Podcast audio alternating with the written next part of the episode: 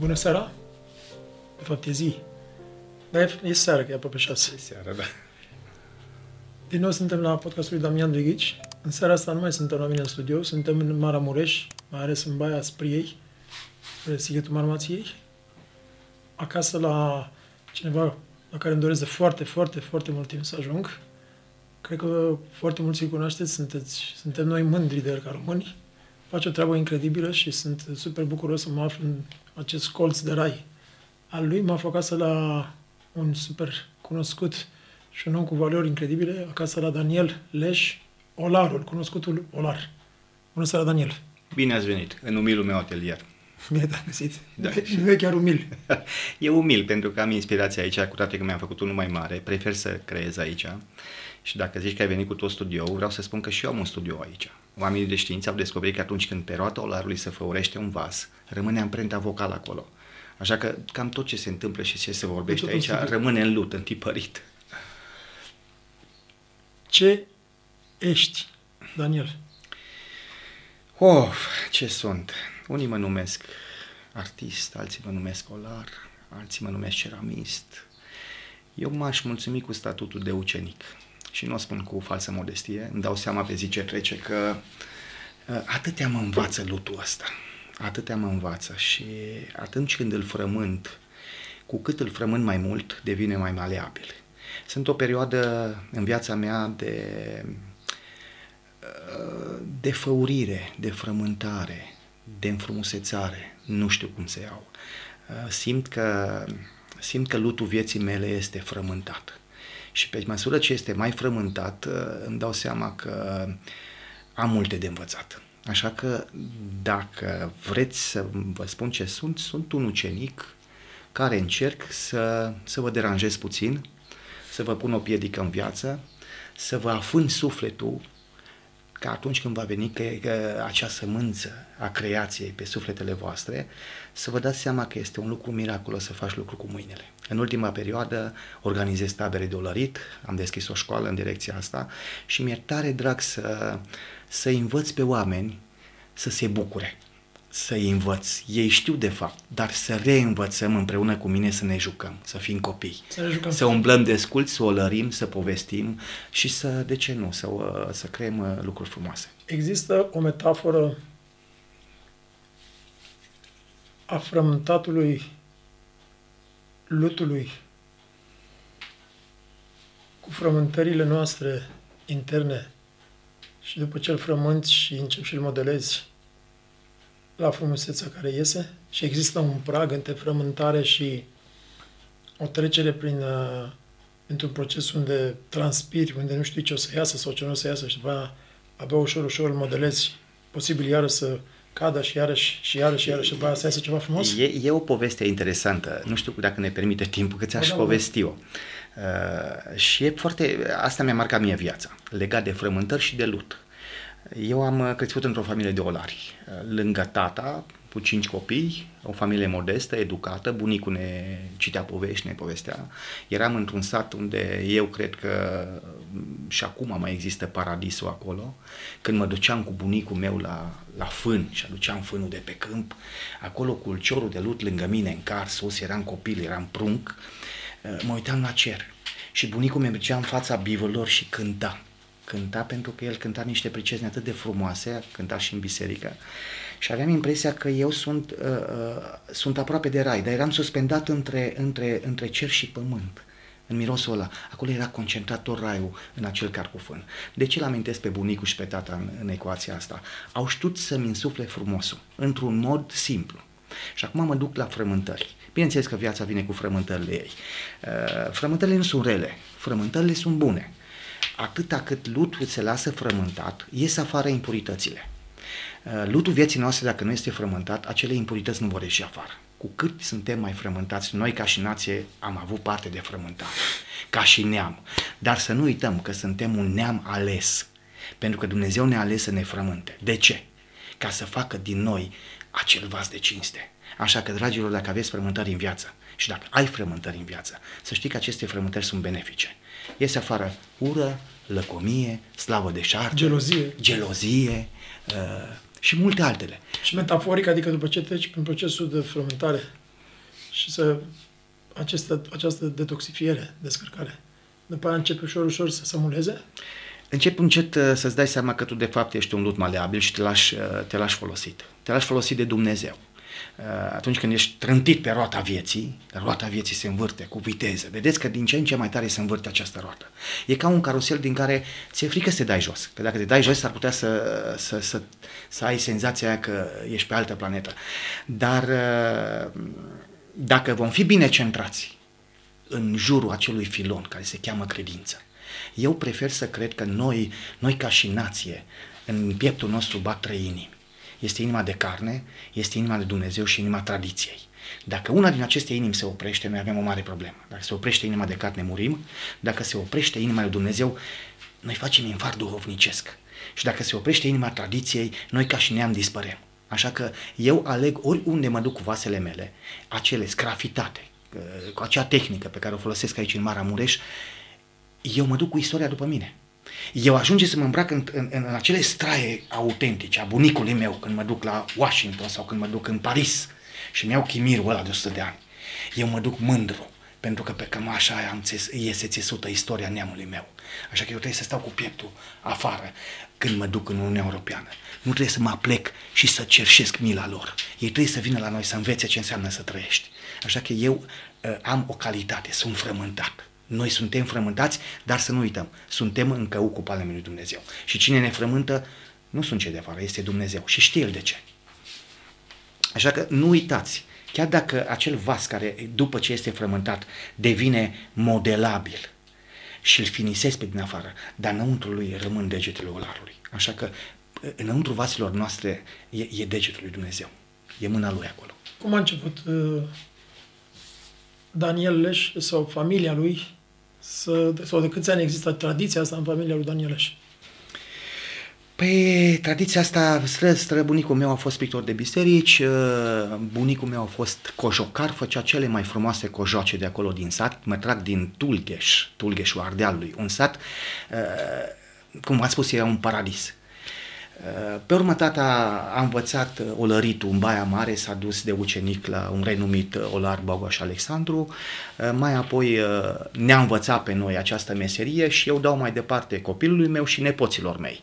În perioada comunistă era destul de greu să, să trăiești din așa ceva, pentru că comuniștii te considerau un fel de chiabur dacă tu ai mica ta afacere. Așa că ne-am mutat la oraș, la 9 ani ne-am dus la oraș, tata săracul îmi spunea, eu n-am fost niciodată la oraș, n-am fost niciodată cu trenul, n-am fost nici cu mașina. Și el îmi spunea că o să stăm la etajul 1, la bloc. Acum, în mintea mea se năștea așa o confuzie, ce e la bloc, ce e etajul 1. Și tata îmi spunea că sunt tot așa case, dar sunt unele peste altele. Și acum eu îmi imaginam cum pot să stea o casă una peste cealaltă și să mă smulgi de acolo din paradisul vieții mele, să mă duci într-un cartier muncitoresc, mi-a fost frâns sufletul. Și primul lucru am întrebat, unde e trenul ăla care ne-a dus aici la gară? Și am fugit la tren și am plecat din nou la țară. Și mai târziu am plecat, um, la 16 ani m-am mutat acolo cu bunicii mei ca să, acolo, acolo mi sunt rădăcinile, în Tulcheș, în satul meu natal. Și acolo mă duc aproape săptămânal să mă încarc. Nu mă plimb totdeauna prin sat, pentru că au crescut așa niște clădiri enorme pe acolo. Uh, îmi caut, uh, îmi spunea bunicul, măi, cruncule, tu îți cauți paile din leagăn. Pentru că îmi caut starea aia. Și mă duc pe, pe locuri pe unde am copilărit desculți cu bivolii în pădurea Fersigului și uh, bivolii pășteau și se scăldeau în băltocele alea și uh, tulbura apa și noi prindeam pești, scoteam afară și frigeam. O copilărie care aș vrea să o dau nepoților mei, dar nu mai pot să le dau. Este acel paradis pierdut. Caut prin ceea ce fac să-i provoc pe oameni să se îndrepte din nou spre acel paradis. Simplu. Este deghizat în simplitate. Căutăm fericirea. Cum este fericirea asta? Toată lumea se întreabă. Fericirea asta mi se pare Că este atunci când ești prezent. Da, cineva spunea că sunt uh, două zile în viața asta în care nu poți să faci nimic. Ieri și mâine. Astăzi trebuie să fii prezent în ceea ce faci. Și faptul că mi-ai căcat pragul, trebuie să mărturisesc că mi-ai, mi-ai, mi-ai creat așa o emoție. să vii cu, foarte, să vii cu toată trupa de la București, să te deranjezi cu atâtea scule. Mulțumesc mult. Te-ai, de, te-ai, de câți ani? O de când mă știu. La șase ani am făcut primele vase. Și le-am făcut aceste vase pe urmă ca să trăiesc și aveam normă. Am, am luat meseria asta ca fiind uh, ucenic și am trecut prin toate probele ucenicului. Am luat-o după rânduială. Când spun rânduială, nu te poți juca. Dacă te duci să înveți o meserie trebuie să respecti în primul rând pământul pe care îl frămânți, trebuie să-i respecti pe acei maestri și când ajungi să-ți dai acel examen, la mine s-a întâmplat asta la 16 ani când am cerut să fiu examinat, este breazla olarilor care se adună și te creditează dacă într-adevăr ești olar sau nu ești olar, dar nu ești olar, atunci ești calfă, treci de la stadiul de ucenic la stadiul de calfă și trebuie să făurești vase cu mâna ta pe roată de picior, cu lutul săpat manual, să le arzi în cuptor cu lemne. Dacă astăzi se ia curentul, să veniți la Dan Leș că vă face oale în care să gătiți. Și eu o să vă dau oale și voi să-mi dați cartofi sau să-mi dați făină sau să-mi dați o roată de car un și reinventăm un fel lumea. De chibuț, un, fel de un, fel, un fel de troc. Un fel de troc, exact. Nu aș vrea să, să ajungă generația Facebook la, la acest gen de viață, dar dacă cumva se întâmplă, să nu uitați că eu fac oale chiar dacă îmi luați curentul. Fac oale în primul rând că simt lucrul ăsta, în, în acele forme simple pe care uh, țăranul cu, cu, cu sufletul lui le-a, le-a făurit și le-a încărcat de povești, eu trebuie să le duc mai departe. Cumva cred că în timpul pandemiei uh, și generația tânără, și mulți dintre noi am simțit asta, că de fapt uh, Cristina, a mea, Cristina, așa, mama copilului meu și uh, iubita mea, uh, simțea nevoia să gătească numai pentru noi și pentru alții și prin modalități pe care toți am găsit cumva să ne descurcăm, că noi românii suntem buni la...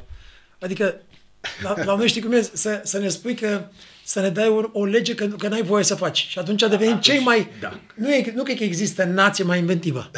Dacă, dacă ne spui, Așa să- să- dacă, da. da. dacă ne spui totul e posibil, suntem handicapați. Dacă ne spui s-a închis, gata, găsim noi modalități. Să, să ia aminte Uniunea Europeană cu ce se joacă. Adevărat, adică chiar nu glumesc la asta. Să ne spune să, că nu Și avem cei voie să care, te cei care am fost crescuți în timpul lui Ceaușescu știm foarte bine asta, adică extrem de inventivi. Da, corect. Uh, și cumva în pandemie mi-a plăcut că am văzut că și generația tânără are asta în sânge, s-a, trans- s-a transmis genetic. Da. Ai simțit, da? Păi cum?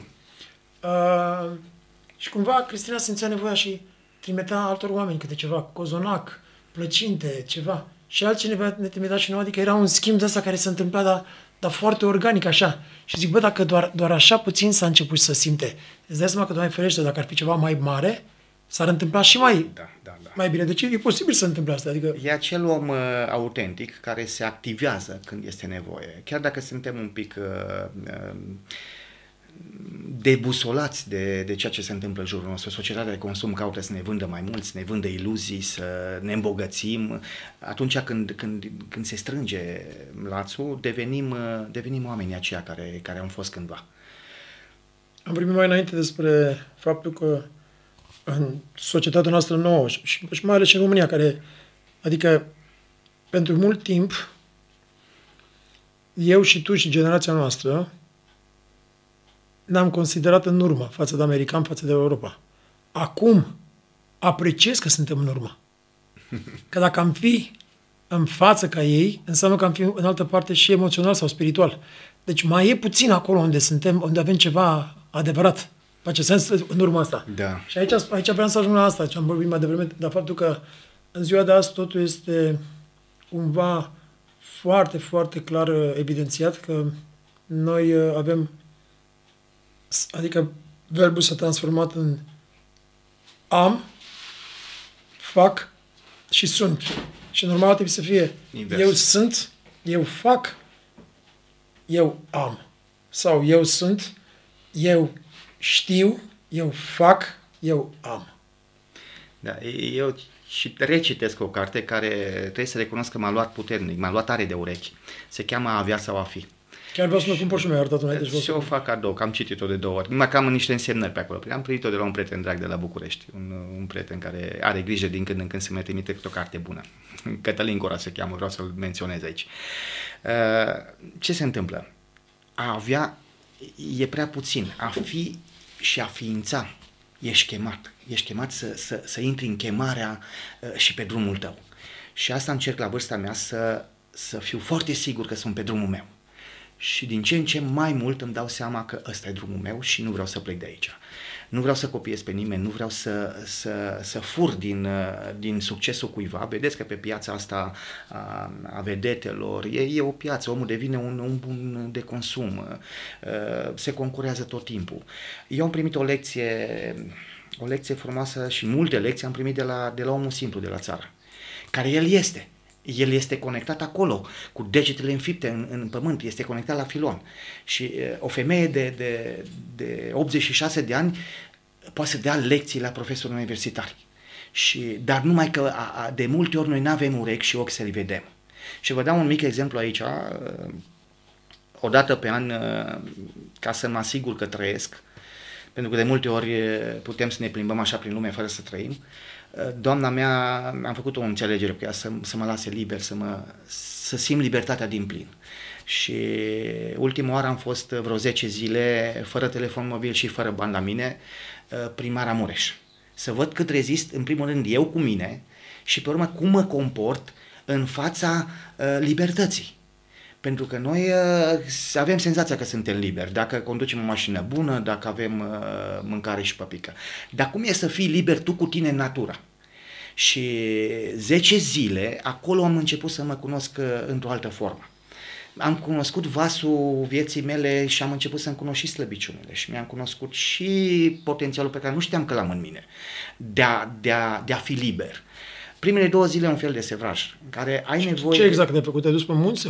Mă, mă duc, ea mă lasă undeva cu mașina și spui, dragă, nu am telefon, dar uh, când o să vreau să mă întorc, caut un telefon, îți dau telefon și mă recuperez de unde o fi. Ideea este să nu fii de două ori în același loc. Dacă în seara asta dorm aici, mâine dimineață mă trezesc și mă gândesc, mă duc încolo sau încolo. Și vreau să mă, să mă las călăuzit doar de, de natură, de Dumnezeu. Și, și de intuiție. Și de intuiție, care este în noi. Este în, scris în însăși, codul nostru genetic este acea intuiție. Noi, noi ne l-am estompat, apăsând pe butoane. Uh, și după două zile, după acest mic sevraj de confort, că noi avem impresia că așa e normal, să ai confort în casă. Dar nu e așa normal. Pentru că dacă mâine se întâmplă ceva, noi trebuie să fim pregătiți. Uh, și nu o fac ca să mă pregătesc, o fac ca să îmi pregătesc sufletul, în primul rând.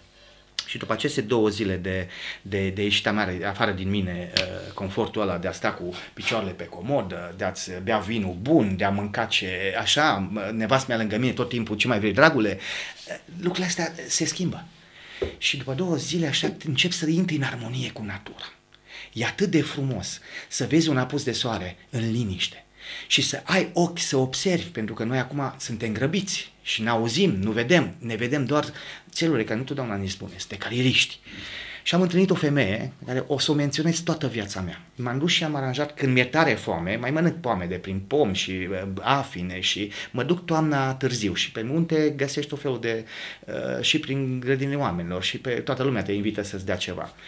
Uh, am, mai trag în sat așa și ajut pe oameni, fac voluntariat. Și ei, în mod natural, te invită la masă. Dar ei te invită la masă, știi cum te invită la masă? Ca pe, ca pe semenul lor, nu ca pe un turist. Că atunci când tu te duci și faci un selfie și îi dai un ban, el, el o să-l stânjenești. El, el are nevoie să fie el apreciat, nu, nu ca să-l promovezi prin selfie-urile astea, să-l îmbraci, să faci o poză cu el. Și se întâmplă minunea. Când, când îți desface prosopul ăla pe masă și îți spune să mănânci și zici un tată nu și faci semnul crucii. Om, lucrurile se duc de aici, aici. Noi nu mai avem, noi prea mult avem schimburi informaționale. Ori țăranul român tace și când spune o vorbă, o spune, de te pune pe gânduri. Și oamenii ăștia își deschid așa viața în fața ta și ajung să-i cunoști cât sunt de simpli și de autentici, că te provoacă autenticitatea lor. Și sunt oameni care toată ziua purtă măști. Uh, și ajung la Lele Florica, că aici am vrut să ajung, uh, intru în casă, le am, aranjat, am aranjat lemnele pe lângă casă și zice, dragul mami, hai în casă că e hiflământ. Acum vorbesc în dialect din respect pentru ea. Și zic, nu slămânlele, Florică, da, zice, ți-a hiflământ sufletul. Și am zis, femeia asta vrea să-mi spună ceva. Și am intrat în casă. O casă mică, puteai să o iei în brață casa aia, uh, cu niște geamuri mici. Și am văzut câte lucruri avea cu sute cu mâna ei, țesute, și m-am minunat și ea îmi spunea că asta a făcut de când era fetiță, că m-ați întrebat de când dolăresc, de când era fată mică. Și am zis, Lele Florică, dar până fereastra asta ți s-o văzut să împungi atâta. Și mi-a zis, dragul mami, un lucru mare, genial. Până fereastra asta am văzut lumea 86 de ani. Nu tu tren, nu tu avion, nu tu... Și acum eu m-am prins în vorbă cu ea că Prin fereastra asta am văzut meu și mi-a fost bugăt cât i-am văzut. Păi ce ai văzut, Lele Florică? L-am văzut pe Văsălicuța trecând de apacei cu cojoc. La un moment dat a apărut peste un an un petic și un competic, că pe vremea noastră, dacă se strica un lucru, noi îl reparam. Noi acum stricăm, aruncăm. Știi ce îmi spune femeia asta? Și mă întreabă la sfârșit, oare voi acolo unde sunteți, la bloc și pe la oraș, oare voi pe ce fereste vă uitați? Și îmi zice, genial, pe ce fereste ne uităm? Pe ce fereste te uiți, Damian? Pe ce fereste te uiți, Dan Leș? Dragilor, pe ce fereste ne uităm? Facem toată ziua așa? Și ce vă aduc acele fereste în viața voastră? Aici e curiozitatea.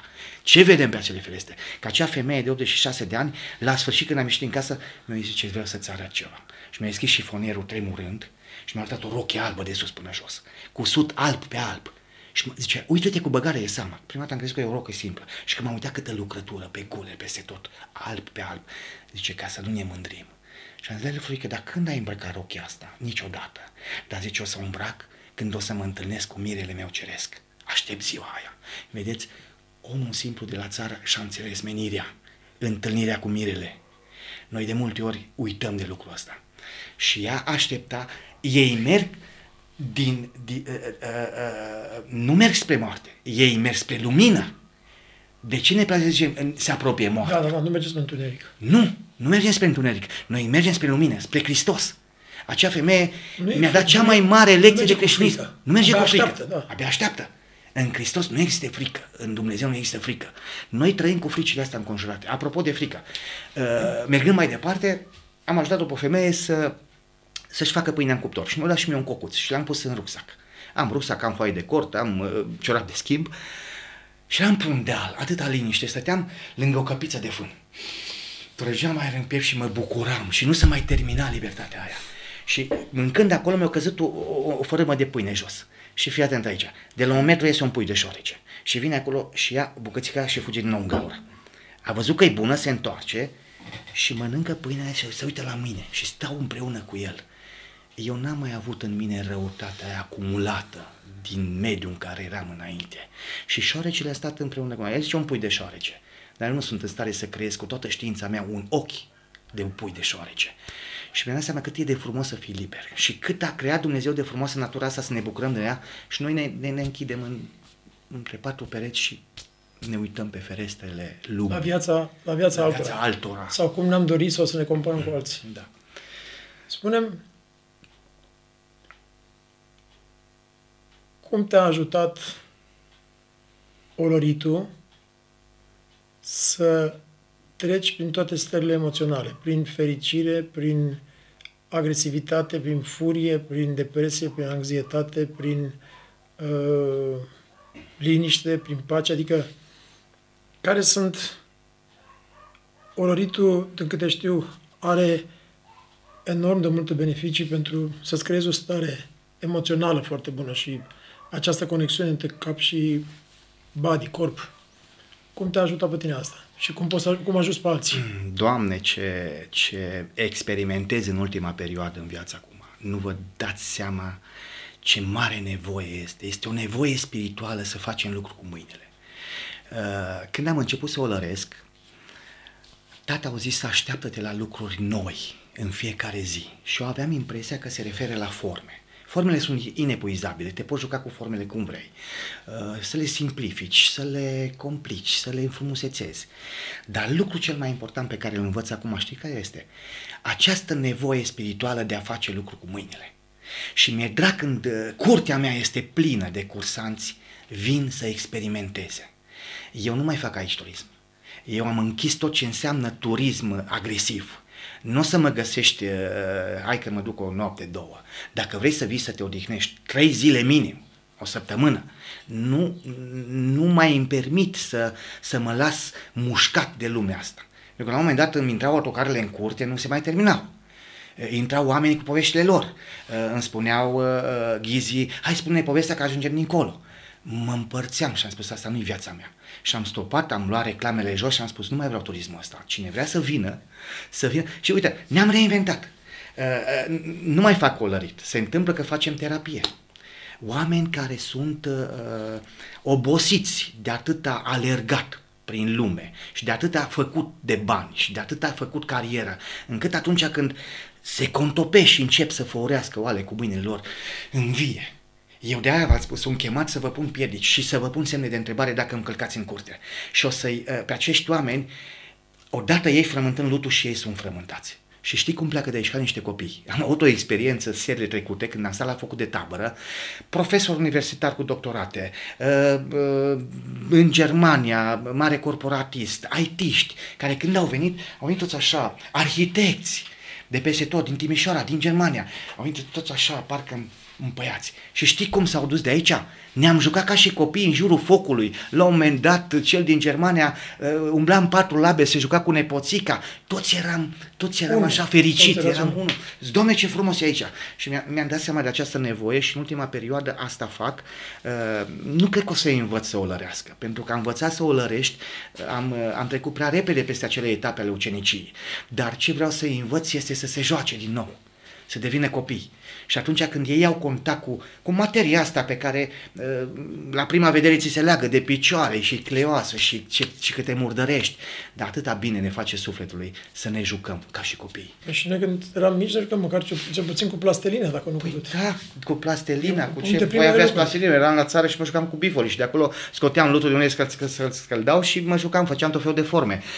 Uh, E important să facem. Și uh, îndemn pe toți ascultătorii. Dragilor, Fiul meu s-a jucat faceți tare- lucru cu mâinile. Exact, să rămână. Fiul meu s-a jucat primii trei ani cu Play-Doh. Da, da, da, da, da. Mai nou făina asta cu apă, cum o fac, au făcut-o, s-a jucat non-stop cu ea și pe, pe, pe cealaltă Acolo în Maramureș să ne jucăm cu, cu noroi și să umblăm desculți pe aici, să sară belțile în jurul nostru, să ne murdărim, să nu ne pese de nimic. Și seara să stă ascultăm povești la lumina lămpii și să mântăm lapte acru de bivoliță și să facem pâine în cuptor pe foi de varză, ne face tanti Mamă, Marița și să gustăm, crețe, crețe. să frângem pâinea și să încingem în ulei Am presat. mâncat cea mai, rece. bună, cea mai bună brânză urdă, cea mai bună plăcintă cu brânză urdă și ceapă. Să rămână, să rămână. Poate găsești și lapte, lapte acru de Îți dau și lapte acru. Îți Abia dau, aștept. după ce terminăm emisiunea, dar asta nu să nu te facă să închem prea repede. Nu, nu, nu. Așa. Uh, dragilor, mâncările și gusturile astea ale copilăriei. Eu nu caut să-i Te aduc, încânt pe în, oameni. te aduc cu- înapoi cu picioarele pe pământ. Te aduc cu picioarele pe pământ. Și suntem har Domnului, că ce avem aici, avem, avem tot ce ne trebuie. De ce fugim așa de mult de noi? Doamne, de ce ne-au băgat în cap atâtea injecții alții să ne spună că numai așa se poate și numai așa? De ce de multe ori școala asta, care ar trebui să fie școală, eu după mine aș trimite pe profesor la o universitate de a, de a învăța să fie profesori. Ar fi un lucru bun. Mie mi s-a pus, spus la școală tot timpul că sunt prost, că sunt slab, eram și aproape cel mai slab din clasă, și la propriu și la figurat, Suntem frați. Așa, uh, mi-era greu, am avut și o proreclă foarte ciudată, mie și acum mi-e greu să, să o spun. Uh, am fost un și la zero, am avut și păduchi, uh, veneam de la țară, vă dați seama cum era și în tot, în, în tot amalgamul ăsta, um, cineva m-a învățat că așa sunt eu, slab. Dar vine o vreme când, uh, când vasul vieții tale este refrământat și refăurit. Și aici să spun cu, cu cea mai mare uh, responsabilitate și le spun și ascultătorilor. La 24 de ani vasul vieții mele a fost refăurit. Când uh, eu aveam 18 ani, am fugit de acasă, am încercat de mai multe ori, am, am trecut fraudozos de șapte ori. Am vrut să fug de comunism, de România, de tot ce era urât și cenușiu în țara mea. Și bunicul mi-a spus, dragul tati, oriunde te duce la capătul lumii, te va chema glia înapoi. Tu ești făcut să stai aici. N-am înțeles atunci, dar acum înțeleg. Uh, și după ce am fugit de acasă, m-am întors și văzând că nu mai merge olăritul, am, uh, am intrat în niște găști de cartier, uh, am început să schimb valută, stăteam cu bișnițare acolo, uh, după aceea ei m-au văzut ca o mână de artist și m-au racolat și m-au pus să le fac pașapoartele, le făceam identitatea curată, putem vorbi acum că s-a prescris. Da. Uh, Și eu ce făceam? Făceam cam uh, 5 pașapoarte pe noapte, le făceam uh, curate ca ei să, pleacă, să meargă din nou în străinătate, că ei aveau interdicție, mergeau acolo, aveau rețelele lor și când le punea interdicție îi trimitea din nou acasă și eu asta făceam, le, le făceam uh, curată identitatea și câștigam uh, m, cam 50 de mărci pe pașaport și ei dădeau mai departe cu 500, cu 1000, nu știu cum era. Ei, uh, treptat, treptat, uh, intrând în aceste găști, n-am mai putut să ies și mi-a fost foarte greu. Între timp am îndrăgostit de doamna vieții mele, care mă suportă de 32 de ani. Mulțumim. Mulțumesc. Uh, o spun sincer, eu m-am măsurat cu o sfântă. Fata asta a fugit cu mine când avea 17 ani. Cu cine? Cu nimeni care stătea la colț și vindea valută. Și ea se ruga și plângea pentru mine. Și îmi spunea că există Dumnezeu. Aici vreau să ajung la, la, la refăurirea vasului. Dacă ar fi să mă laud cu ce am făcut eu, ar trebui să mă laud cu toate prostiile pe care le-am făcut. Atât am putut să fac eu. Ceea ce este frumos astăzi în viața mea este datorită lui Dumnezeu și datorită ei. Și în continuare ea mă îngrijește și se roagă pentru mine și mă iubește, așa cum sunt eu. Pentru că așa cum vorbeam la masă înainte de emisiune, în compozitul ăsta există și rău și bine. Ne vom lupta toată viața, până și apostolul neamurilor strigă, o nenorocitul de mine, cine mă va scăpa de acest trup de moarte? Vreau să fac binele și rău stă de mine. În fiecare zi îmi doresc să fac bine și eu. Și mă vor seara că am buctat-o, iar și iar și iar. Și mă duc la duhovnic și duhovnicul meu în brațe și plânge. Și spune, dragul, dragul meu, Dumnezeu te vede, că-ți pasă. Asta trebuie să facem noi, să ne pese. Și acum ajung la refurirea vasului meu. În condițiile alea în care ea fuge cu mine acasă la 17 ani, taică s-o director de bancă, mai sa de din nou la bancă, inspector la nu știu ce, vine un, un, un, un uh, nemernic cu părul mare, care face trafic de valută, care face falsul de pașapoarte, le fură fata de acasă, fuge cu mine, își asumă, mă duc, am dus-o la starea civilă, uh, ne-am uh, făcut la starea civilă și am trimis-o 48 de ore acasă, să nu se poată schimba treaba, și am luat-o cu totul la mine într-un apartament cu chirie, nici măcar bani de mâncare n-am avut când a fugit cu mine. Și a zis așa, vin cu tine până la capătul lumii și vreau să fiu doamna vieții tale, ca să lasă-te de ceea ce faci. Eu o să am răbdare cu tine cât vrei. În continuare, alcool, uh, prieteni, uh, șmecherii. Și femeia asta se ruga pentru mine. Și într-o bună zi, intră în mine o frică teribilă. Vorbeai de depresie și de frică și așa mai departe. O frică care îmi, îmi era frică să ies din casa, am capitonat geamurile, socrul meu bineînțeles că mă urmărea să bași la pușcărie, uh, băieții mă căutau să le mai fac pașapoarte și vine confruntarea, întâlnirea cu refrământarea. Și mă prinde Dumnezeu la colț în care eu nu vreau să cred. Am spus, nu există Dumnezeu.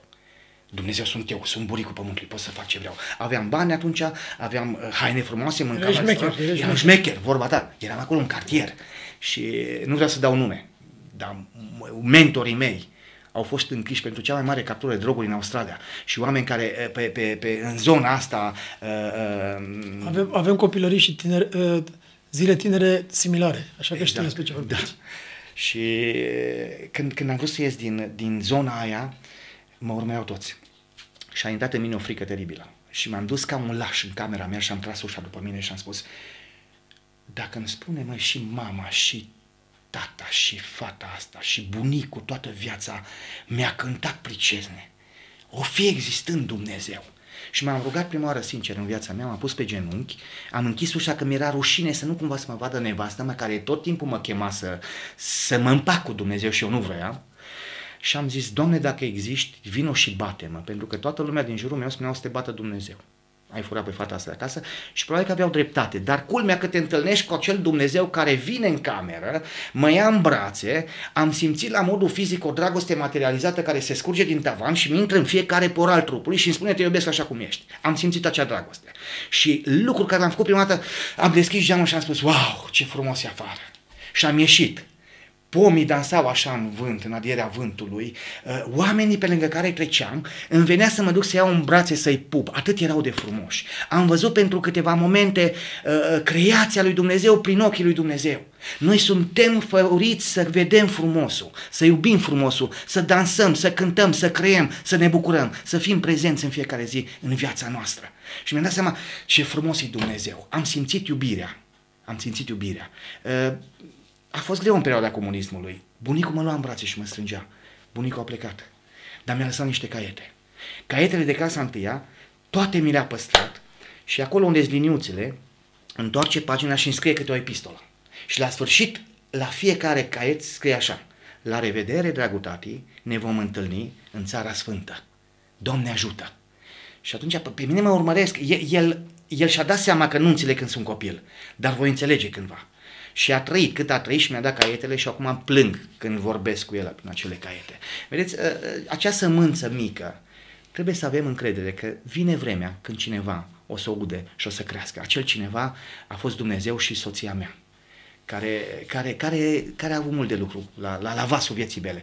Și atunci pe genunchi acolo a apărut acea refrământare, acea frică care s-a transformat în dragoste. Și este o poveste interesantă dacă te duci în, în Sfânta Scriptură, când un învățat al vremurilor este provocat de Dumnezeu să iasă din confortul lui și acolo îi vorbește lui Ieremia, era un profet al vremurilor și Dumnezeu zice așa, uh, pogoară-te în casa olarului, că acolo am să te fac să auzi vocea mea. Interesant că a te pogorâ înseamnă a te smeri, ați lăsa confortul și a te duce acolo unde e tină. Și merge Ieremia, putea să stea foarte bine în locul lui, la templu sau în altă parte, bine văzut de societate, dar face acest efort să se pogoare. Dragi români, noi trebuie să ne pogorâm, trebuie să ne smerim. Și trebuie să-i mulțumim Dumnezeu pentru ce avem. Și se smerește să duce în casa olarului. Și că olarul în timpul ăsta făurea pe roată un vas. În curând o să facem și noi un vas aici. Și în timp ce el făurea acel vas creștea frumos. Și Eremia se uita din, din tocul ușii cum crește vasul. Dar la un moment dat vasul s-a deformat, s-a descentrat și a căzut. Și în mod natural, din nou, mâna olarului ia și îl frământă din nou. Și îl frământă din nou. Și zice că face un vas cum lui a plăcut. Vasul vieții mele la 24 de ani, când eu m-am împăcat cu Dumnezeu, a fost refrământat. Și a fost ceea ce a vrut Dumnezeu să fie. Și acum mă tot întreb, oare în ce perioadă a vieții mă aflu? Vasul meu oare cum arată? Este la frământat? Este pus pe roată? Este la șlefuit? Pentru că vine ultima probă, proba focului. O să vă arăt în cuptor ce e acolo, cum, cum este de încins focul. Și am zis, da, ăsta e secretul. Pentru mine secretul este credința în Dumnezeu. Chiar dacă voi rămâne un ciudat în continuare, care voi crede în modul meu naiv, uh, în Dumnezeu într-un mod simplu, caut dragostea. Și la rândul meu vreau să, să ofer această dragoste cât pot, prin ceea ce fac. Așa am fost eu refrământat. Și textul continuă în Biblie și spune așa, Oare nu pot să fac? Îi vine gândul lui Dumnezeu în, în mintea lui Eremia. Oare nu pot să fac și eu cu voi la fel, cum face acest olar? Să vă refrământ. Și asta a făcut cu mine. Și poate face și cu tine, și cu tine, și cu oricare. Asta e taina lui Dumnezeu și face cu România. Să vedeți unde să ajungă România, în ciuda faptului că o vede toată lumea jos. Este un vas gata, pregătit, frământat. Și când îl va făuri Dumnezeu, pentru că suntem în cău cu palmei lui, toată Europa o să ia lecții de la noi. Lecții de bună purtare, pentru că suntem un neam ales. Și de aceea am ales să rămân în România și să-mi duc viacul aici. Desculți pe câmpiile astea, pe tăpșanele astea ale mele, să ascult păsările, să trag aer în piept, să mănânc lape de bivoliță și pâine făcută în cuptor la mine acasă, din grâu românesc, din grâu meu românesc. Ce frumos. E un ghim pe suflet. Ce reprezintă lucrarea asta din spate? Lucrarea asta în spate. Ești tu cu Nu vă pot spune toată povestea, e o poveste mai tragică din viața mea, când am avut un moment uh, greu și și eu și fiul meu și soția mea am trecut printr-o, printr-un accident destul de dur, nu o să intru în detalii, uh, și atunci un psiholog a zis, uh, i-a spus și lui și mie, faceți acum cu starea voastră, transpuneți-o într-o lucrare. Și asta a ieșit lucrarea. Un oropsit cu mâinile în sus și cu capul în sus. Într-o parte sunt psalm de tristețe și într-o parte psalm de bucurie.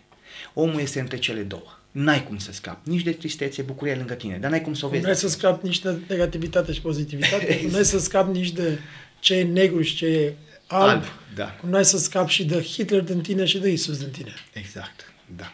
Acum știi cum, eu, eu pun o întrebare, îmi pun mie o întrebare și vă pun și vouă. În inima noastră sunt două tronuri. Pardon, este un tron și este o cruce. Întrebarea este așa, cine este pe tron și cine este pe cruce? Mai stăm din când în când și pe cruce? Mai stăm din când în când și în suferință? Sau ne place să stăm numai pe tron? Cine suntem noi? Uh, am un duhovnic tare, tare frumos și interesant, că mă duc la el, uh, nu-i trebuie nici bani, îi duc mâncare, nu ia decât un pic și restul zice două, că are nevoie cineva mai mult de ea și îmi dă niște lecții de viață care nu, nu, nu, nu îi caut, nu pot să-i mulțumesc.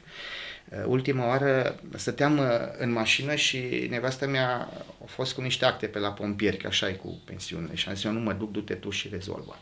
Și stând acolo pe geam, uh, vezi multe lucruri, știi, se întâmplă o jumătate de oră, oameni care merg, vin și la un moment dat, să mă ierți că o să spun lucrul ăsta, văd niște concetățeni de culoare care măturau pe stradă. Și eu stând în mașină, ei se, se uitau după colț dacă vine șeful. Și eu stând acolo în mașină o jumătate de oră, 30-40 de minute aproape, um, se trezește în mine spiritul civic, am dreptate și mă duc la ei.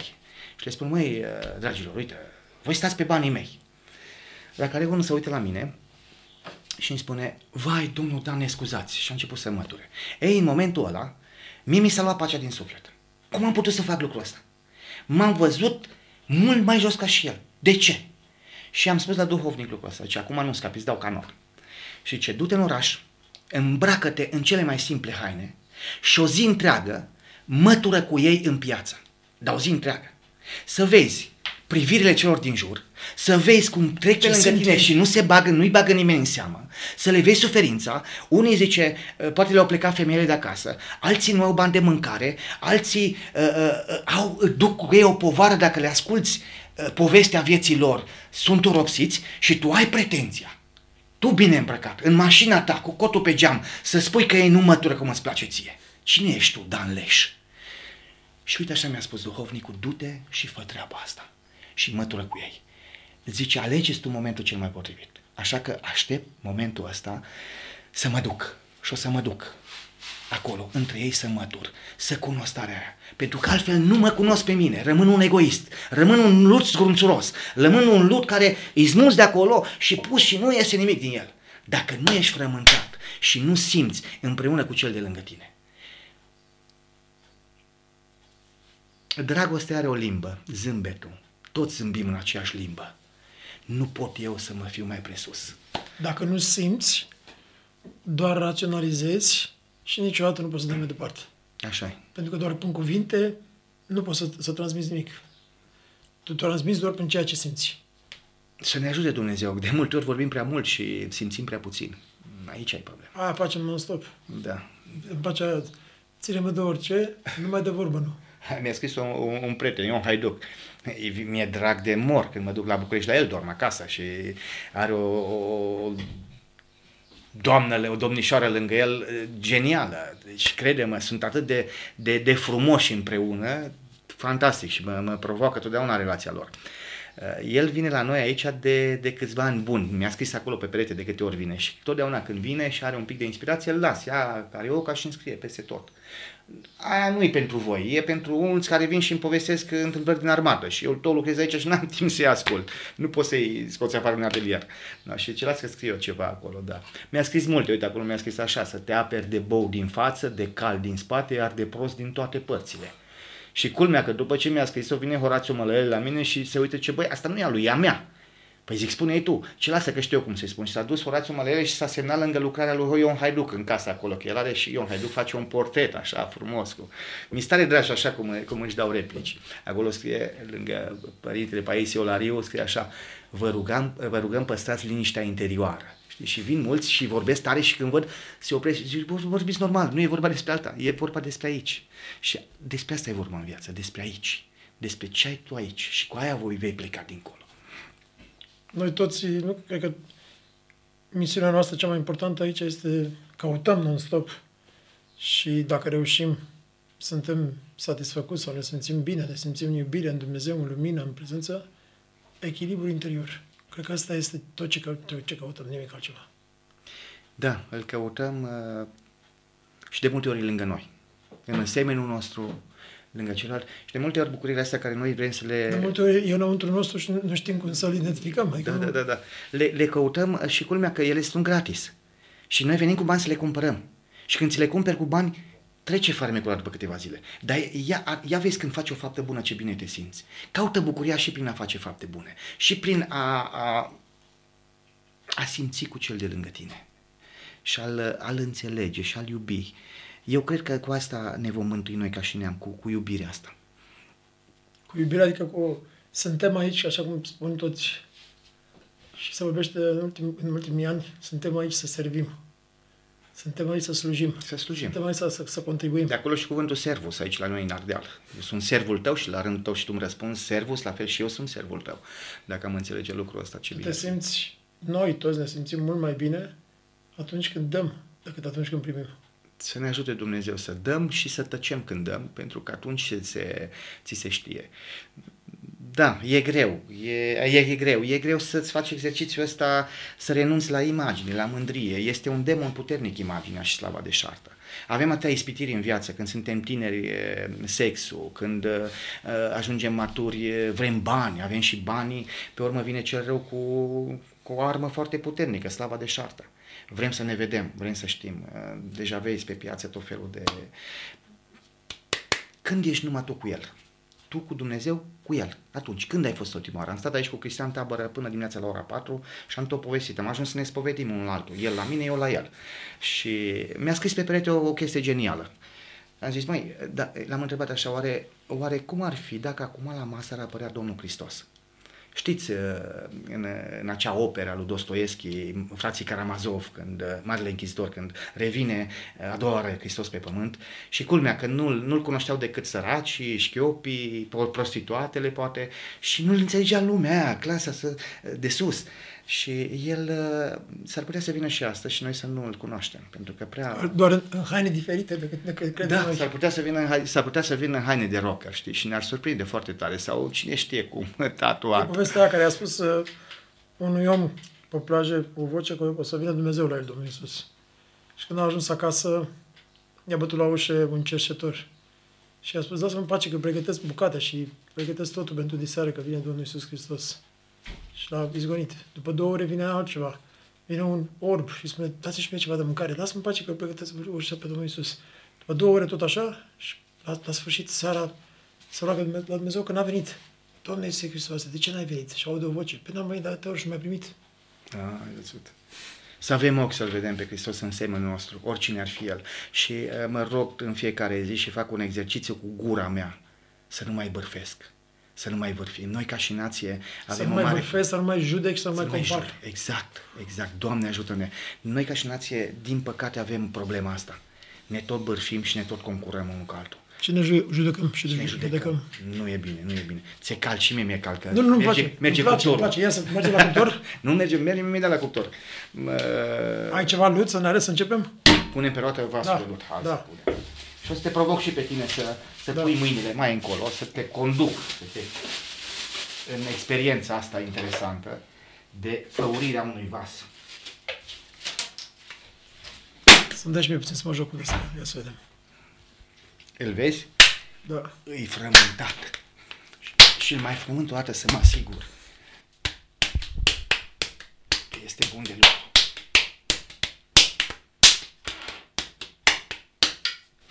Stai să-mi pun și ursul. Care este compoziția lutului? E argilă, nisip și oxid de fier, care este în mod natural este acolo în, în el. Când uh, materialele astea se bagă în cuptor după ce vasul este făurit, pentru că sunt mai multe etape de făurire a vasului, prima dată e, e acea te- etapă de smulgere. Și acum dacă facem o trecere de pe materialul ăsta numit lut pe noi ca și oameni, semănăm foarte mult. După aceea uh, este frământat și pus pe roată. După ce este făurit și vasele sunt gata, ele sunt șlefuite și mai apoi se bagă în cuptor. Și acolo în cuptor focul merge până la 1000 de grade. De la 30 de grade treptat, treptat, treptat, mă duc cu el 24 de ore, ridic temperatura să ajung la 1000 de grade. Și tot la fel se, se scade temperatura. Uh, Ce este interesant la lutul ăsta, cu cât este mai, mai bine frământat, cu atâta este mai maleabil. O să vedeți cum, cum se transformă. Da, stai să-mi iau șorțul ăsta pe mine, că eu zis nevastă mea să am grijă de cămeașe.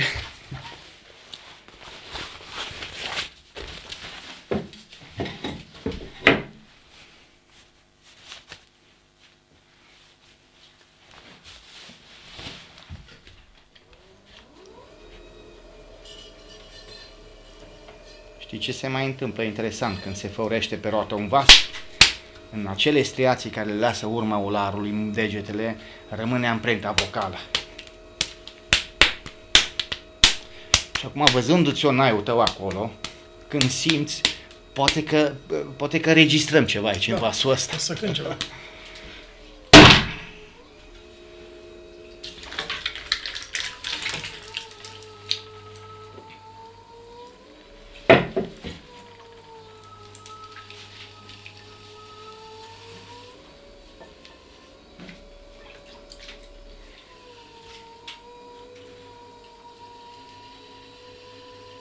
Trebuie să pui puțină putere, nu? Acum l-am centrat.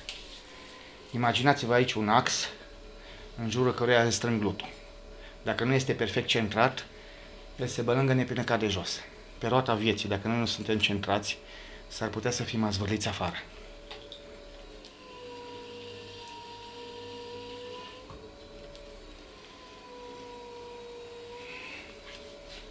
Și acum spunem ce ai vrea să făuresc eu aici. Să fac o carafă, să fac o vază, să fac un... Ce simți să faci? O să cânt ceva să vedem ce, ce simți, ce este de muzică, ce îți transmite muzica. Ok.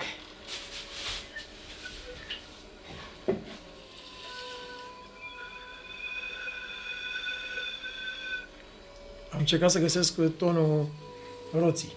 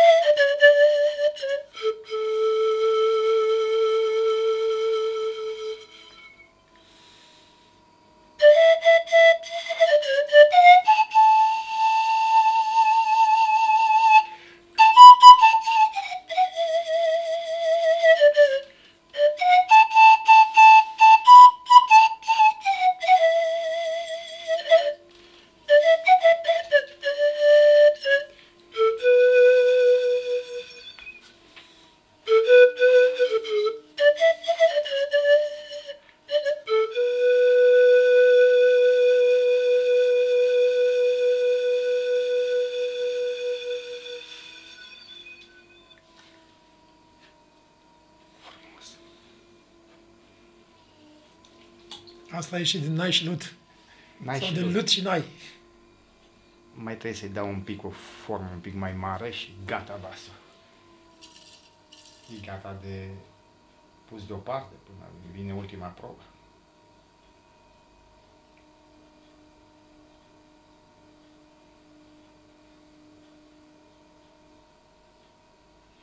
Cât durează la un uh, om care vine aici în prima săptămână ca să înceapă să facă o formă și să, re, să reziste, adică să nu Păi după o săptămână ei merg acasă cu văsuțele făcute de mâna lor. Nu așa de mari, dar uh, acele farfurioare mici în care ei și-au pus sufletul. Chiar dacă sunt puțin deformate, ei merg cu amintire de aici. Și faptul că pentru o săptămână încearcă să lase lumea lor acolo și își închid telefoanele și se joacă ca și niște copii aici, merg altfel, merg încărcați. e mare lucru. E mare lucru, da. Ar trebui să, să ne reinventăm, pentru că dacă lumea nu mai vrea să cumpere oale, să-și pună laptele în oală și nu mai vrea să cumpere, nu mai cumpără ulcioarele în care se ținea apa cândva. Ei beau apă din peturi de plastic acum. Uh, Mănâncă din farfurii de polistiren. Am văzut o ciudățenie mai mare când uh, stăteau la rând cu mașinile și de pe un gemuleț le servea mâncarea direct în mașină. Și uh, ajung să mănânce la semafor. Cine suntem? Unde am ajuns cu toată uh, Viteza asta. tehnologia și cu viteza asta? Alergatul, alergatul ăsta, alergatul. Exact.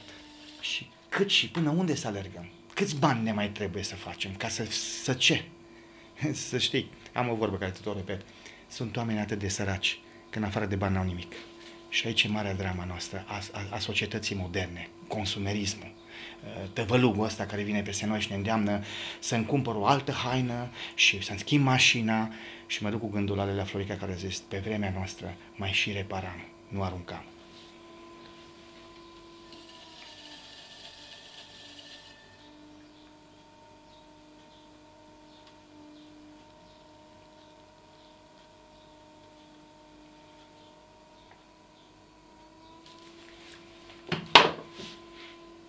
Te învață răbdare, Oloritu?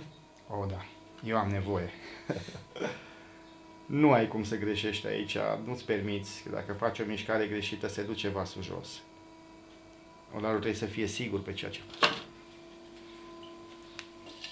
Te simte lutul, dacă nu ești Da. sigur. Și mai e ceva interesant cu lutul ăsta. Acum, chiar dacă sună ciudat ce o să spun eu. E- Eu mă pun cu smerenie la roată că știu că în lutul ăsta este contopit cu strămoșii mei. Și trebuie mare grijă să am când floresc acest vas. Să fie frumos. Pentru că la sfârșitul zilei eu trebuie să arăt vasul ăsta la Dumnezeu, nu la oameni. Faptul că vasele mele se vând acum în străinătate, peste tot, și așa hăruit, m-a, mi-a dat Dumnezeu harul ăsta să, să am și eu, să zic așa, succes cu ceea ce fac. Pentru că tare mult am tras și am muncit în cizme de cauciuc și am făcut vale și ulcele și mi-a fost greu. Și ne-a fost greu ca familie. Uh, succesul ăsta eu cred că e oarecum meritat. Și atunci când le duc vasele, oriunde mă duc în lume, sunt conștient că îmi duc istoria țării noastre, din lut românesc. Și aceste vase le umplu cu povești și le dau drumul în lume. Sunt oarecum desprinse din mine, am stropit peste ele cu sufletul meu, cu drag. Și uh, sunt, sunt conștient că arătându-le în primul rând lui Dumnezeu, atunci trebuie să ai, uh, să ai respect pentru ceea ce faci. De aceea n-am, m-am ferit de industrializare. Au venit oameni care mi-au propus tot felul de uh, mașinării ca să fac mai ușor. Am spus, mai și așa a intrat prea mult în atelierul meu uh, roata asta electrică, că până de curând o lăream pe roată de picior și dădeam cu talpa și cu mâinile lucram. E, e o poziție destul de grea. Uh, dar nu vreau să uit de, de oalele astea. Chiar dacă m-am dus și am dezertat puțin și m-am dus pe ceramica figurativă, am vrut să trăiesc, am vrut să fiu și eu văzut. Am ajuns la București. E, Când am ajuns prima dată la, la un uh, eveniment, acolo m-a, m-a dus uh, Mircea Diaconul, la Deale Bucureștiului. Și acolo l-am cunoscut pe Horațiu Mălele, pe Eugen Cristea, mai apoi mi-au organizat ei, m-au ajutat să, uh, să deschid o expoziție. Au fost oameni de bine care au cumpărat de la mine și uite așa încet, încet uh, am urcat pe scara asta a succesului. Și acum, culmea că nu mai doresc decât să, să fac ceea ce fac bine la mine acasă. Și dacă am un lux în viața mea, este faptul că fac ce îmi place la mine aici în curte. Cu nevastă mea lângă mine, cu nepoții pe lângă mine, calcă în străchi, ne jucăm, ne batem cu lut. E frumos. Asta, asta o să fac cât o să trăiesc. Să o lăresc.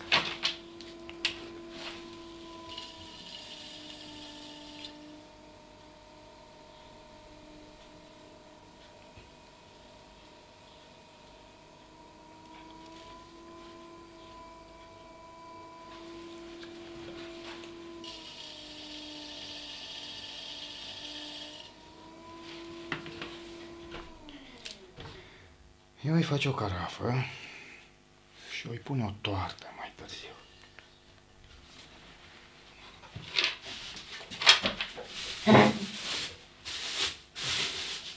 Am aici o sfârmă.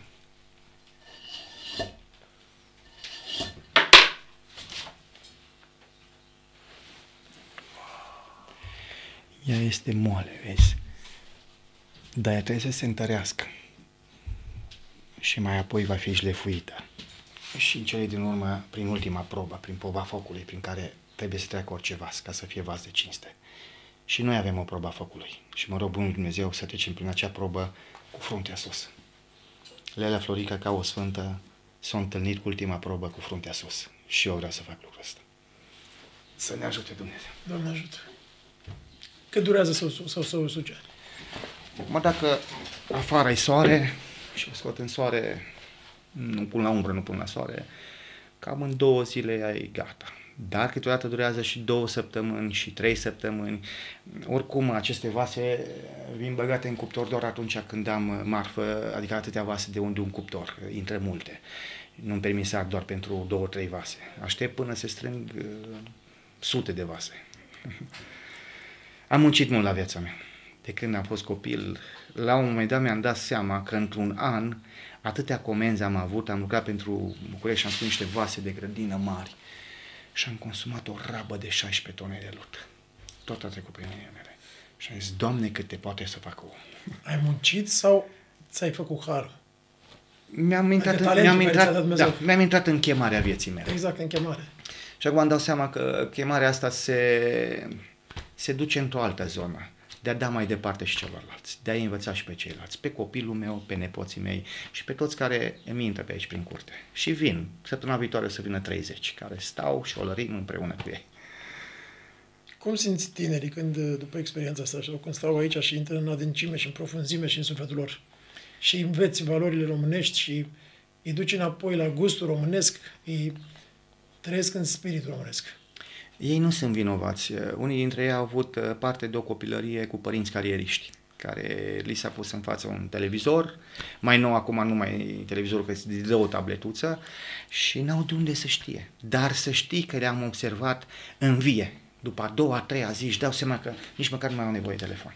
Și uh, acest confort spiritual care, care intră în ei, uh, prin lucruri simple. Un umblat de sculție și mai aici avem niște dealuri foarte frumoase. Bem apă de izvor. Stăm seara la foc și le spunem, spunem povești. Uh, Le ascult poveștilor. Eu nu sunt genul care, haideți că am, ați venit să vă învăț. Eu învăț de la ei. Pentru că totdeauna trebuie să fii, uh, să fii dispus să înveți. Și am încredere în tinerii ăștia din România. Domnule, sunt, sunt printre ei așa, verticali. Știu ce vor.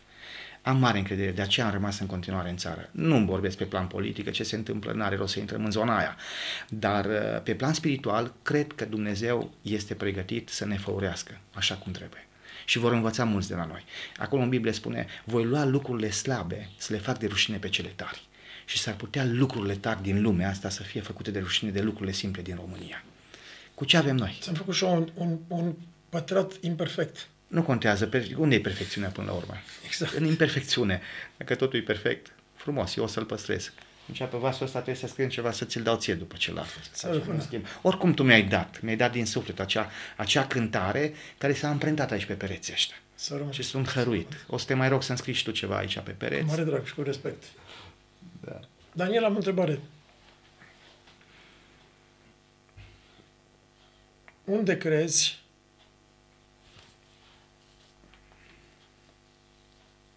sau de când simți după 90 până acum că s-a întâmplat, unde s-a întâmplat ruptura acea mare de când a început și toată fuga asta și toată depresia și toată anxietatea, adică a fost un moment, că întotdeauna e un moment ca la, ca la vasul pe care, pe care- pe care tu mai l-ai făcut. Da, da, da, da.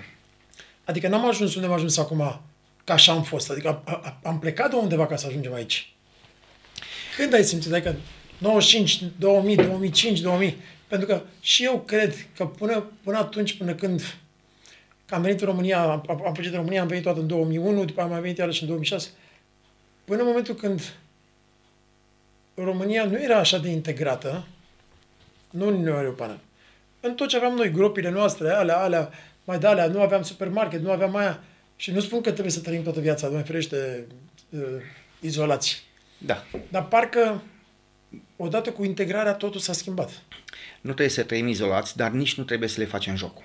Exact. Eu sunt responsabil, uh, nu cumpăr de la dinozaurii ăștia mari, roșii aduce de peste tot. Cumpăr de la țăranul meu român. Nu cumpăr ouăle de acolo, le cumpăr de la Lelea uh, Viorica, care găinile ei pas prin curte, sunt 60 de găini și aș vinde ouă cu 50 de bani. Și eu trebuie să mă duc să-i dau un leu sau un leu 50, pentru că e un ou de casă.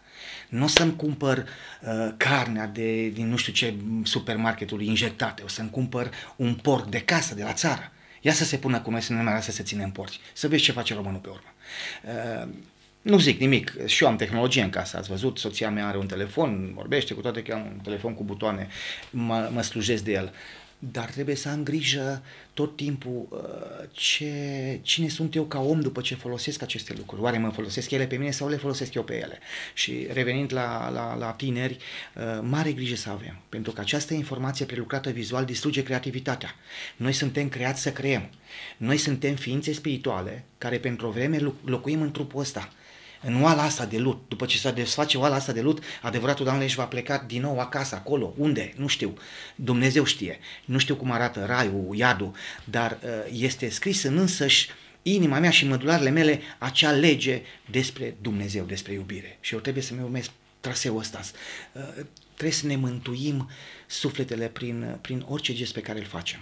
Cât de importantă e credința, credința în, uh, la tine în suflet, în familie și la tineri din ziua de azi? Mă uimesc tinerii cu ce credință au, pentru că credința înseamnă și a te ridica din pat dimineața și a-ți face planuri pentru ziua care urmează, tot credință se cheamă. Dar la un moment dat ne este încercată credința. Și eu mă rog atunci când o să-mi fie încercată credința, cum le-a fost încercată credința sfinților din închisori, acei sfinți în închisorile comuniste, le-a fost încercată credința și dacă eu am libertate acum, este pentru că ei au pătimit acolo. Și cum le-a fost încercată credința? În timp ce ei erau bătuți, ei se rugau pentru torționarul lor. Și, uh, când și ai... torționarii venea la ei și îi ruga să se roage pentru ei și pentru familiile lor. Exact. Pentru că ei erau un iad. Și uh, cine se credea că sunt închiși în, în pușcările comuniste, ei erau un rai pentru că sufletul lor era un rai. Deci a, a, această taină trebuie să o cunoaștem noi. Da, ei nici aveau nevoie de mâncare sau de nimic. Aveau nevoie de... Doar de rugăciunea de, de, de rugăciune și erau atât de... Zicea Barberiu Gafencu care făcea de 4.000, 5.000, 6.000 de ori pe zi. Exact. Și fii atent, o chestie genială, când a ieșit, îmi scapă numele, un deținut politic din, după 18 ani, întrebat fiind de gardian, bă, ce ai învățat aici? Acum era reeducarea. Bă, cu ce te-ai ales? Ce ai învățat? S-a uitat în ochii lui și a spus așa, am învățat să iau cea mai mică bucată de pâine de pe masă. Pentru că atunci când se aducea pâinea, când se secționa, era diformă. Unele erau mai mici, alte mai mari. Și cine era cel mai bătrân acolo, avea dreptul să întingă primul mâna, să-și ia bucata cea mai mare, că era respectat, și ceilalți aveau mai puține ani, și el când întindea mâna, avea dreptul să ia bucata cea mai mi- mare, de el când întindea mâna, lua bucata cea mai mică. De ce? Ca să învețe și pe ceilalți că aproapele este mai important decât tu. Asta este credință. Asta, e, asta este credința sfinților care au, care au pătimit acolo. O credință poleită așa frumos, mai mergem și noi la liturghie, la biserică, ne îmbrăcăm frumos, să ne vadă lumea, ne dăm jos dintr-un jeep cu cotul scos pe geam, ne parcăm mașinile acolo bulucite, avem de toate. Mm, mm. Aici uh, caut să mă, să mă reglez tot timpul, să văd, să nu fiu mințit. Pentru că în vremurile de pe urmă vor veni Hristoși mincinoși. Care sunt acei Hristoși mincinoși? Hristoșii creonați în mintea noastră. Un Hristos care mă ajută doar când am nevoie, un Hristos care mă ajută să-mi vând produsele, un Hristos care mă ajută să mă iau un teren, un Hristos care mă ajută să-mi ia uh, examenul copilul. Și noi ne-am dus de lângă Hristosul nostru și urmăm un Hristos pe care l-am fabricat noi. Să ne păzească Dumnezeu. Să nu venim cu această Evanghelie a prosperității. Să venim cu Evanghelia Sfântă, care este a Lui, și în Evanghelia asta, Mântuitorul Hristos nu-mi promite că dacă o să-L urmez, o să am parte numai de bucurii. El n-a avut niciunde să-și plece capul. Așa că să fim pregătiți, orice s-ar întâmpla, să nu ne piară credința. Și dacă ne ținem de credința asta până la sfârșitul vieții, vom birui dacă El va vrea. Să zicem că peste 300-500 de ani, undeva într-un metavers, într-o virtu- realitate virtuală, cineva se va uita la noi. Interesant. Și eu ce vorbea nebunul ăla de Daniel cu Damian. Acum 100, acum 50 de ani, acum 30 de ani, acum 1000 de ani. Și dacă ar fi din toate experiențele pe care le-ai acumulat în viața ta și pentru tot ce ai trecut, care ar fi o recomandare, un sfat consultativ, o, un citat al tău, propriu al tău, despre viață, pentru oameni, pentru tineri, pentru în general, adică din sufletul tău spre cei care se uită la noi. Nu că aș fi așa de înțelept, dar uh, le-aș spune și îmi spun din când în când să ne oprim. Pentru că atunci când te oprești poți să vezi lucrurile clar. Dacă te lași prins de furtejul ăsta infinit și nu te mai oprești din când în când să te vezi cine ești, să-l vezi pe aproapele tău, să-l asculți, să ai răbdare cu el, atunci s-ar putea să nu, nu, nu descoperim adevărul. Și mai e un lucru pe care nu l-am, nu l-am dat atât cât ar fi trebuit. Atenția pentru cei care, care, care probabil că n-au harul nostru. Să stea cum stăm noi acum. Și să mă uit pentru că s-ar putea să fie Hristos, așa cum spuneai tu, în cel de pe stradă care a căzut în șanț. Poate are probleme cu alcoolul și tu îl desconsideri. Nu știi care e viața lui, îl condamni. Uh, este foarte grav să condamnăm și mă lupt și fac legământ în fiecare zi cu gura mea să nu, să nu condamn, să nu bârfesc. Poate el încearcă prin acea băutură să se apropie de, de Isus, pentru că se simte îndepărtat. Poate, poate. În, în Patericul Egiptean este o poveste care spune așa că un Ava care la sfârșitul vieții lui uh, îi plăcea să bea, uh, după ce moare, ucenicii fug la, plec la celălalt uh, mentor, uh, tată spiritual, Ava, și uh, îi spune, bine că am scăpat de el, că era alcoolic în ultima perioadă, bea prea mult și bine că am scăpat. Și celălalt spune, ce l-am visat, că l-au venit îngerii și l-au dus pe brațe înaintea lui Dumnezeu și a spus, uite, vine un sfânt în rai. De cum? Păi el toată viața s-a luptat cu băutura. De când era mic, i-a pus și în biberon băutura. Și acum, spre sfârșitul zilelor, bea mai puțin dar nu, uh, și se îmbăta mai repede, că era corpul slăbit, dar în fiecare zi reducea din doză și noi îi condamnăm. Dragul meu, de multe ori ceea ce vedem nu este realitatea. Noi trebuie să ne conectăm prin ochii lui Hristos și prin inima Lui în această unitate sfântă, fără să ne judecăm. La mine în familie, uh, soția mea vine în familie de neoprotestanți. Eu sunt ortodox, Fiul meu a trecut la greco-catolici, care a iubit-o pe doamna lui și părintele, i s-a căsătorit cu o fată de preot. Uh, părintele Lazar slujește la catedrala de pe eroi la în Cluj. Și fiul meu a iubit-o și a făcut cateheză și a trecut la greco-catolici. Părintele are trei fete și a vrut să ducă mai departe tradiția. Și uite, stăm la masă, trei, cu trei religii diferite. Care este liantul care ne leagă? Religia? Hristos. Hristos, dragostea. Eu n-am voie să, n-am voie să fac schisme, n-am voie să uh, să-l urăsc pe frate meu catolic sau neoprotestant. Eu, eu vin pentru împăcare. Și asta, asta îmi doresc, să fiu împăcat în primul rând cu mine și indiferent cu cei din jurul meu. Și Daniel, este. îți mulțumesc mult tot. Dumnezeu să ne... Îmi pare bine că am venit aici. Să-ți dăm Dumnezeu uh, sănătate, uh, putere, uh, putere să duci mai departe harul tău și să-ți ajute Dumnezeu ție și familiei tale să ne faceți mândri mai departe că suntem români. Și să faceți tot așa cum faceți în Hristos. Mulțumim, să ne ajute Dumnezeu, Doamne, Doamne ajută! Doamne ajută!